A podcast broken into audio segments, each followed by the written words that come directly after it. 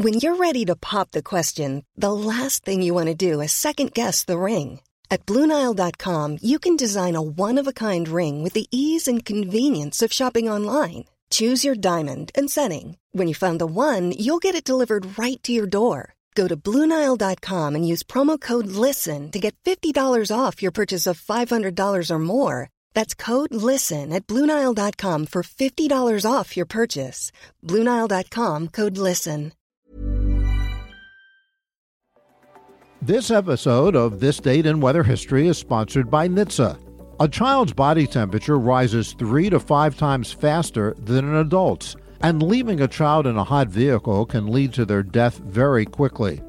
Tragically, in twenty twenty, twenty-four children died of pediatric vehicular heat stroke, and many of these incidents occurred when parents or caregivers simply forgot the child was in the car. Please set yourself reminders on your cell phone, or place something you'll need in the back seat so you don't forget your child.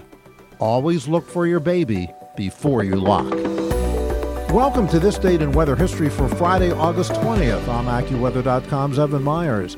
The wildfire season started early in nineteen ten in the western United States because the winter of nineteen oh nine nineteen ten and the spring and summer of nineteen ten were extremely dry, and the summer sufficiently hot to have been described as, quote, like no other, end of quote. The drought resulted in forests that were teeming with dry fuel, which had previously grown up on abundant autumn and winter moisture. Hundreds of fires were ignited by hot cinders flung from locomotives, sparks, lightning, and backfiring crews. By mid-August, there were one thousand to three thousand fires burning in Idaho, Montana, and Washington state. August twentieth, nineteen ten, brought hurricane-force winds to the interior northwest, whipping the hundreds of small fires into one or two much larger blazing infernos. Such a conflagration was impossible to fight. There were too few men and supplies. The National Forest Service was only five years old at the time and unprepared for the possibility of the dry summer or a fire of this magnitude. Through all summer had been urgently recruiting as many men as possible to fight the hundreds of fires already burning, many with little forestry or firefighting experience.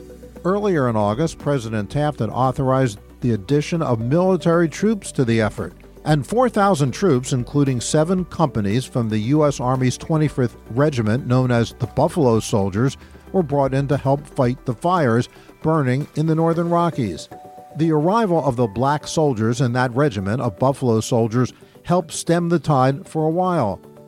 But even they were not enough, and smoke from the fire was said to have been seen as far east of Watertown, New York, as far south as Denver, Colorado.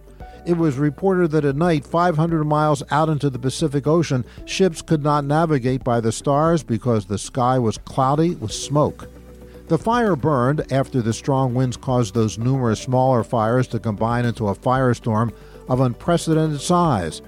It killed eighty-seven people, mostly firefighters, destroyed numerous structures, including several entire towns, and burned more than three million acres of forest with an estimated billion dollars worth of timber lost.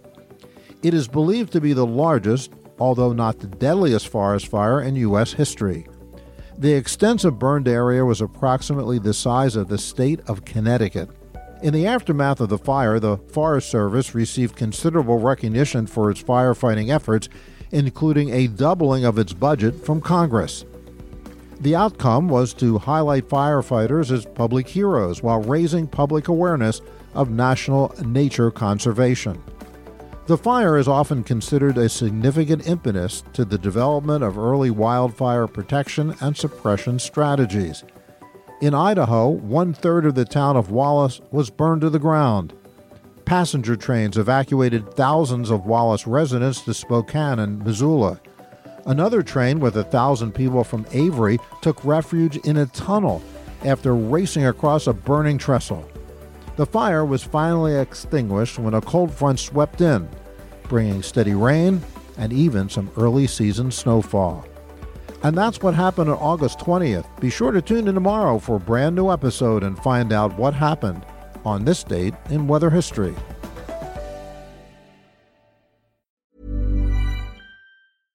Imagine the the softest sheets you've ever felt. Now imagine them getting even softer over time. That's what you'll feel with Boll and Branch's organic cotton sheets. In a recent customer survey, ninety-six percent replied that Boll and Branch sheets get softer with every wash. Start getting your best night's sleep in these sheets that get softer and softer for years to come. Try their sheets with a thirty night guarantee. Plus, get fifteen percent off your first order at boll and branch dot com. Code BUTTERY. Exclusions apply. See site for details.